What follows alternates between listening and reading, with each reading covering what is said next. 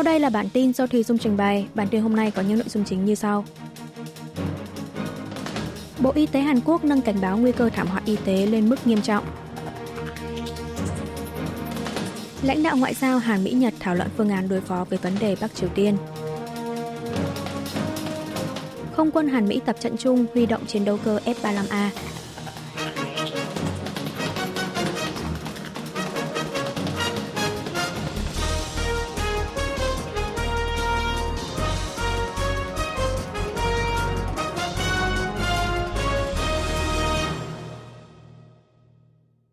Bộ Y tế Hàn Quốc nâng cảnh báo nguy cơ thảm họa y tế lên mức nghiêm trọng. Tại cuộc họp của Ủy ban Phòng chống tai nạn và Quản lý An toàn Trung ương ngày 23 tháng 2, Thủ tướng Hàn Quốc Han Đốc-su cho biết, tính đến một ngày trước đã có hơn 8.900 bác sĩ nội trú tại các bệnh viện trên cả nước nộp đơn thôi việc, trong đó hơn 7.800 người không đi làm. Thủ tướng Han khẩn thiết đề nghị các bác sĩ nội trú quay trở lại với người dân và bệnh nhân trước khi quá muộn. Thủ tướng cũng hy vọng Hiệp hội Y học Hàn Quốc không đẩy những bác sĩ trẻ vào nguy hiểm, đồng thời cho biết chính phủ luôn sẵn lòng đối thoại với các bác sĩ. Đặc biệt, ông Han cho biết sẽ đẩy nhanh các biện pháp đối phó toàn ngành chính phủ để ổn định tình hình, giảm thiểu tối đa thiệt hại cho người dân. Vào ngày 22 tháng 2, Bộ Y tế và Phúc lợi Hàn Quốc đã mở cuộc họp rà soát đánh giá rủi ro, quyết định nâng cảnh báo nguy cơ thảm họa y tế từ mức cảnh giới lên mức cao nhất là nghiêm trọng kể từ 8 giờ ngày 23 tháng 2. Thủ tướng Han cho biết chính phủ sẽ nâng tỷ lệ vận hành các cơ quan y tế công cộng lên mức tối đa, mở cửa phòng cấp cứu mới tại 4 thành phố lớn vào đầu tháng 3 tới và mở rộng toàn diện khám chữa bệnh từ xa từ ngày 23 tháng 2. Lãnh đạo ngoại giao Hàn Mỹ Nhật thảo luận phương án đối phó với vấn đề Bắc Triều Tiên Bộ trưởng Ngoại giao của Hàn Quốc, Mỹ và Nhật Bản ngày 22 tháng 2 giờ địa phương đã nhóm họp ba bên tại thành phố Rio de Janeiro của Brazil, nơi diễn ra hội nghị nhóm 20 nền kinh tế lớn G20. Lãnh đạo ngoại giao Hàn, Mỹ, Nhật nhất trí sẽ tăng cường hơn nữa năng lực đối phó ba bên dựa trên những thành quả đạt được trong năm ngoái, như khởi động hệ thống chia sẻ thông tin tên lửa Bắc Triều Tiên theo thời gian thực các bên cũng trao đổi về hợp tác nhằm phối hợp chung, ngăn chặn Bình Nhưỡng huy động nguồn tiền để phát triển hạt nhân và tên lửa thông qua các hoạt động tấn công mạng trái phép và thúc đẩy nhân quyền miền Bắc. Ngoại trưởng Hàn Quốc Cho Tae-yeol nhận định cuộc họp ngoại trưởng ba bên lần này sẽ là cột mốc mang tính biểu tượng cho hành trình đồng hành cùng nhau của Seoul, Washington và Tokyo. Bộ trưởng Ngoại giao Mỹ Antony Blinken nhấn mạnh sự hợp tác và phối hợp ba bên Hàn Mỹ-Nhật, những đồng minh thân cận nhất, đang quan trọng hơn bao giờ hết trước các thách thức trong khu vực ngày càng tăng cao như động thái kiêu khích của miền Bắc và hợp tác quân sự Nga-Triều, cũng như hành vi hung hăng của Trung Quốc. Về phần mình, Ngoại trưởng Nhật Bản Kamikawa Yoko đề cập đến cuộc chiến tranh Nga-Ukraine đã kéo dài 2 năm, qua đó khẳng định sự cân chỉnh chiến lược giữa ba nước Hàn Mỹ-Nhật đã trở nên quan trọng hơn bao giờ hết. Ngoại trưởng Hàn Quốc kêu gọi G20 đóng vai trò chủ đạo để đối phó cứng rắn với miền Bắc. Bộ Ngoại giao Hàn Quốc cho biết Ngoại trưởng Cho Tae-yeol đã tham dự và phát biểu tại hội nghị Bộ trưởng Ngoại giao nhóm 20 nền kinh tế lớn G20 diễn ra tại Brazil từ ngày 21 đến ngày 22 tháng 2 giờ địa phương. Ông Cho đã đề nghị G20 đóng vai trò chủ đạo để cộng đồng quốc tế đoàn kết đối phó cứng rắn với các động thái khiêu khích phát triển hạt nhân tên lửa của Bắc Triều Tiên và hợp tác quân sự Nga-Triều, vi phạm nghị quyết cấm vận của Hội đồng Bảo an Liên Hợp Quốc – Bộ trưởng Hàn Quốc chỉ ra rằng chính quyền miền Bắc đang hy sinh nhân quyền người dân, chỉ tập trung phát triển hạt nhân và tên lửa. Tiếp đó, Ngoại trưởng Châu nhấn mạnh G20 phải tăng cường hợp tác trong các vấn đề nổi cộng toàn cầu như biến đổi khí hậu, đối phó với chuyển đổi số, phát triển bền vững. Về chiến tranh Nga-Ukraine đã kéo dài 2 năm, ông Châu cho biết chính phủ Hàn Quốc đang nỗ lực vì hòa bình và tái thiết Ukraine trên nền tảng là sáng kiến đoàn kết hòa bình Ukraine mà Seoul công bố tháng 7 năm ngoái.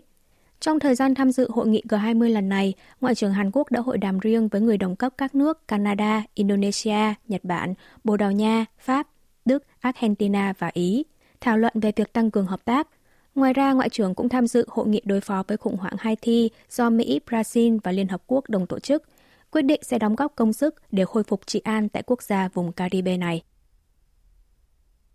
Ukraine cáo buộc Nga sử dụng hơn 20 tên lửa Hoa Song 11 của Bắc Triều Tiên trong hai năm qua. Ngày mai 24 tháng 2 là tròn 2 năm bùng nổ chiến tranh Nga-Ukraine. Quân đội Ukraine thống kê trong vòng 2 năm qua, Nga đã không kích nước này bằng hơn 8.000 tên lửa và hơn 4.600 máy bay mini không người lái. Trong đó, Cục An ninh Ukraine cho biết đã xác định Nga sử dụng hơn 20 tên lửa đạn đạo tầm ngắn Hoa Song 11 do Bắc Triều Tiên sản xuất để tấn công Kiev. Cơ quan này cũng công bố nhiều tấm ảnh chụp mảnh vỡ của tên lửa miền Bắc. Nhân 2 năm bùng nổ chiến tranh Nga-Ukraine, lãnh đạo nhóm 7 nước công nghiệp phát triển G7 dự kiến sẽ nhóm họp trực tuyến ra tuyên bố chung lên án việc Bình Nhưỡng cung cấp vũ khí cho Moscow. Mặt khác, Anh vừa công bố lệnh trừng phạt mới với Nga, trong đó liệt công ty vận tải và công ty hàng không có dính líu tới việc chuyển giao vũ khí miền Bắc cho Nga vào danh sách cấm vận.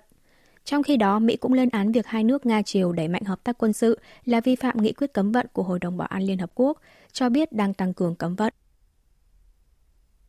Không quân Hàn Mỹ tập trận chung huy động chiến đấu cơ F-35A. Quân đội Hàn Quốc và Mỹ ngày 23 tháng 2 đã tiến hành tập trận chung trên không, trong đó không quân Hàn Quốc cử chiến đấu cơ thế hệ thứ 5 F-35A cùng cả F-16, F-15K, còn không quân Mỹ cử máy bay F-35A tham gia tập trận.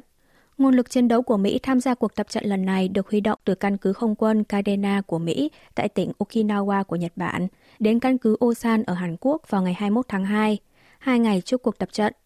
Không quân Hàn Quốc cho biết trong quá trình diễn tập, chiến đấu cơ F-35A của hai nước đã phối hợp hoàn thành thành công nhiệm vụ phòng không, bắn hạ máy bay và tên lửa hành trình mô phỏng của quân địch, xâm phạm vào không phận Hàn Quốc. Hai bên đã tiến hành kiểm tra về khả năng tương tác, phối hợp tác chiến hoàn hảo của không quân Hàn Mỹ thông qua cuộc tập trận lần này. Miền Bắc có thể sẽ lập ra vị trí Thứ trưởng Bộ Ngoại giao phụ trách quan hệ với miền Nam. Ủy ban về hợp tác quốc tế thuộc Hội đồng Tư vấn Thống nhất Hòa bình Dân chủ Hàn Quốc ngày 23 tháng 2 đã tổ chức một diễn đàn khẩn cấp về chủ đề phương án đối phó với việc Bắc Triều Tiên xóa sổ các cơ quan liên quan tới Hàn Quốc. Tại diễn đàn, ông Ko Yong Hwan, cố vấn đặc biệt cho Bộ trưởng Thống nhất Hàn Quốc, vốn xuất thân là một nhà ngoại giao Bắc Triều Tiên, nhận định rằng Bộ Ngoại giao miền Bắc sẽ lập ra vị trí Thứ trưởng thứ nhất để tiếp quản nhiệm vụ của mặt trận thống nhất. Có thể nước này sẽ bổ nhiệm ông Ri Song Kwon giữ chức vụ này. Ông Ri vốn từng là chủ tịch mặt trận thống nhất. Vào ngày 1 tháng 1 năm nay, Bắc Triều Tiên tổ chức cuộc họp về tái cơ cấu lại các cơ quan liên quan tới miền Nam, trong đó có sự tham gia của Ngoại trưởng Choi Sun-hee và ông Ri Sun-kwon. Truyền thông miền Bắc khi đó đưa tin về ông Ri mà không kèm chức danh, chỉ đề cập ông này là cán bộ phụ trách các vấn đề liên quan đến miền Nam, qua đó để ngỏ khả năng mặt trận thống nhất đã bị giải thể. Cố vấn cô cho rằng có khả năng các quan chức kỳ cựu về quan hệ với miền Nam trong mặt trận thống nhất sẽ được điều chuyển sang Cục Thống nhất Tổ quốc thuộc Bộ Ngoại giao miền Bắc. Ông cô nhận định trong thời gian tới, Bộ Ngoại giao miền Bắc sẽ đảm nhận các chức năng trước đây của mặt trận thống nhất như giao lưu liên triều, tiếp xúc, đối thoại và viện trợ nhân đạo. Tỷ lệ ủng hộ Tổng thống Yoon song yeol tăng lên thành 34% trong tuần 4 của tháng 2. Viện Gallup, cơ quan chuyên thăm dò ý kiến dư luận Hàn Quốc ngày 23 tháng 2, công bố kết quả thăm dò ý kiến tiến hành từ ngày 20 đến ngày 22 tháng 2 với 1.003 người trưởng thành trên toàn quốc. Kết quả là có 34% cử tri đánh giá tích cực về công tác điều hành quốc gia của Tổng thống Yoon song yeol tăng 1% so với tuần trước. 58% cử tri đánh giá tiêu cực, vẫn giữ nguyên.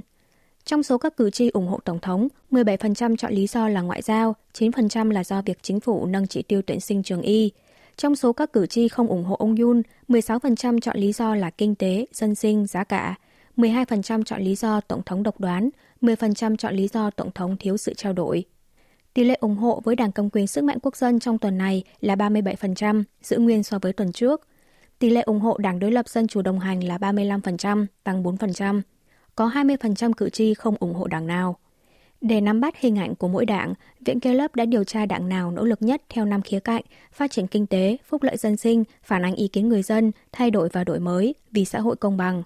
Về nỗ lực phát triển kinh tế, Đảng Sức mạnh Quốc dân nhận được 34% sự ủng hộ, Đảng Dân Chủ đồng hành là 25%, Đảng Cầm quyền cũng vượt trên Đảng Dân Chủ đồng hành ở khía cạnh nỗ lực phản ánh ý kiến người dân, thay đổi và đổi mới vì một xã hội công bằng. Riêng ở khía cạnh nỗ lực phúc lợi dân sinh, Đảng đối lập nhận được 33% sự ủng hộ, cao hơn Đảng Sức mạnh Quốc dân. Kết quả thăm dò trên có độ tin cậy 95%, sai số trong khoảng cộng trừ 3,1%. Chính giới Hàn Quốc thất bại trong đàm phán hoạch định khu vực bầu cử cho tổng tuyển cử. Chính giới Hàn Quốc hiện đang đặt mục tiêu là thông qua dự thảo hoạch định khu vực bầu cử cho tổng tuyển cử ngày 10 tháng 4 tới, tại phiên họp toàn thể cuối cùng kỳ họp Quốc hội bất thường tháng 2, diễn ra vào ngày 29 tháng 2. Trong thời gian qua, đại diện tại Quốc hội của hai đảng lớn và các thành viên cấp cao của mỗi đảng tại Ủy ban Cải cách Chính trị thuộc Quốc hội đã tiến hành đàm phán về việc hoạch định khu vực bầu cử cho tổng tuyển cử. Tới ngày 23 tháng 2, hai bên vẫn chưa đưa ra được kết luận về việc rút một ghế nghị sĩ tại khu vực tỉnh Bắc Chola, điểm tranh cãi lớn nhất. Theo đó, Đảng đối lập Dân chủ đồng hành hiện đang chiếm đa số ghế tại Quốc hội, ra tối hậu thư là sẽ xúc tiến thông qua dự thảo ban đầu mà tiểu ban hoạch định khu vực bầu cử thuộc Ủy ban Quản lý Bầu cử Trung ương trình lên Quốc hội. Đảng cầm quyền sức mạnh quốc dân chỉ trích đảng đối lập đang trốn tránh trách nhiệm, yêu cầu đảng Dân Chủ đồng hành phải phản ánh đúng các nội dung nhất trí sơ bộ giữa hai bên trong quá trình đàm phán về việc hoạch định khu vực bầu cử ở bốn địa phương là thủ đô Seoul, tỉnh Gyeonggi, tỉnh Gangwon và tỉnh Nam Chola. Quý vị và các bạn vừa nghe xong bản tin của Đài Phát thanh Quốc tế Hàn Quốc KBS World Radio.